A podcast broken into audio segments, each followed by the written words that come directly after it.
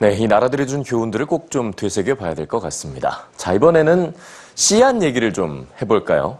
자, 여기 있는 이 씨앗 한 알의 가치는 얼마나 될까요?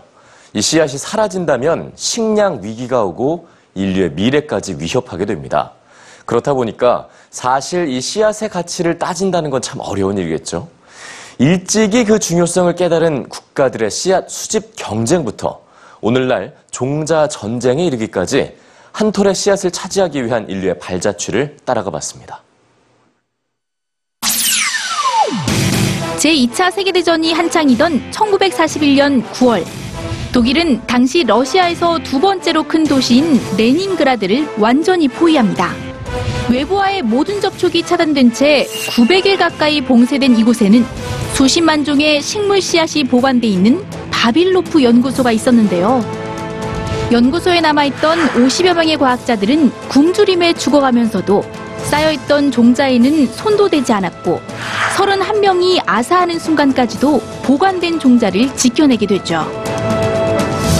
목숨과 맞바꿀 정도로 중요한 종자. 세계는 일찍이 식물의 유전자 수집과 보존의 필요성을 깨닫고 움직여왔습니다.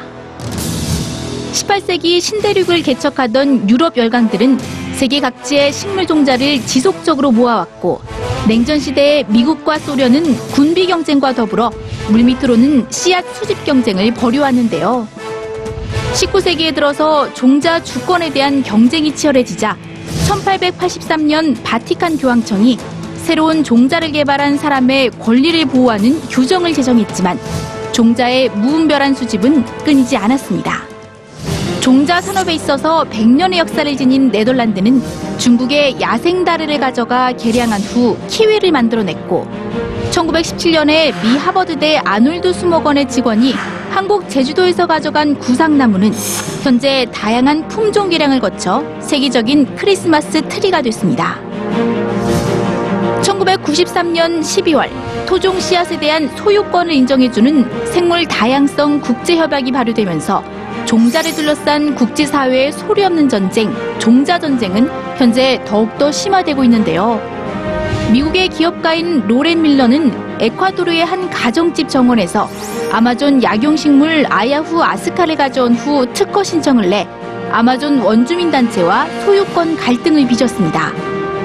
미국의 종자회사 포드너스는 천구백구십사 년 멕시코에서 구입한 강낭콩에서 노란색 콩만 골라 개량한 후 오히려 멕시코를 상대로 특허 소송을 내기도 했죠.